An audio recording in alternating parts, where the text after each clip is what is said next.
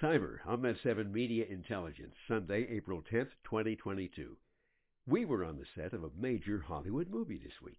Health and safety first, COVID free zone. Up your nose with a wooden hose uh, three or four times a day. Everybody wears a mask. They even have this lady who comes around about every two hours with a handful of masks. Hey, need a mask? Just in case you accidentally rip yours off and drop it in the restroom trash can, thinking no one would notice.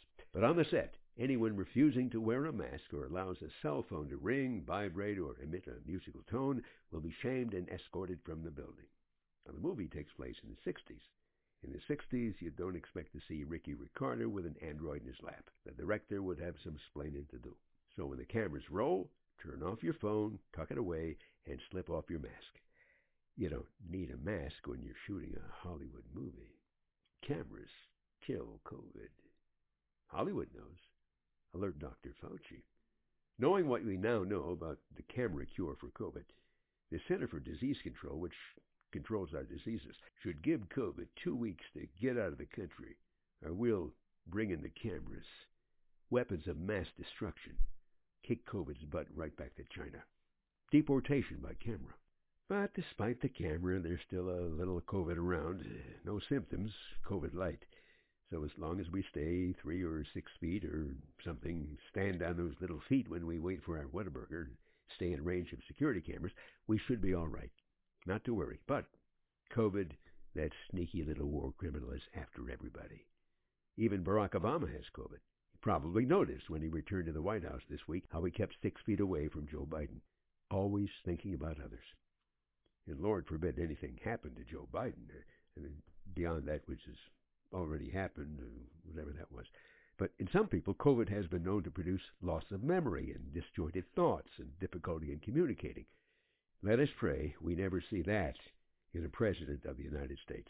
Now, Kamala would be a great president. Now that she's been to Europe, her laughter could bring us all hope. And if she ran into trouble, Barack would be right there six feet from her side. Speaker Pelosi has contracted the virus, even with her love of cameras.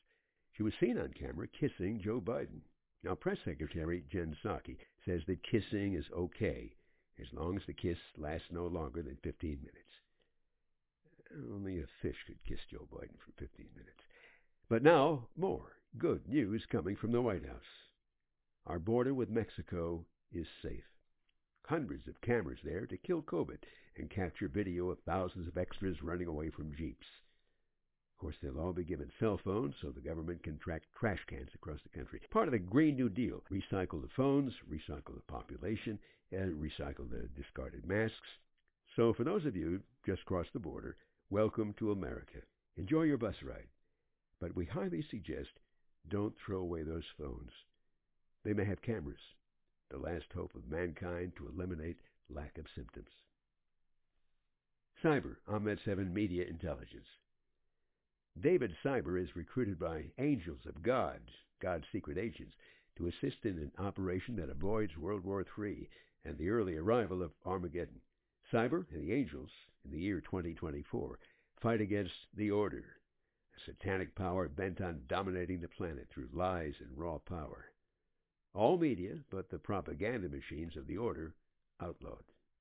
The team of angels and their human agents now broadcast truth and help people in need from their base in a deserted airliner somewhere in the Great Smoky Mountains of Tennessee. A new novel, Psyber, P-S-Y-B-E-R, along with the short story Clipped Eagles. It's now on Amazon, Barnes & Nobles, and where books are sold. God bless. Make it a great day.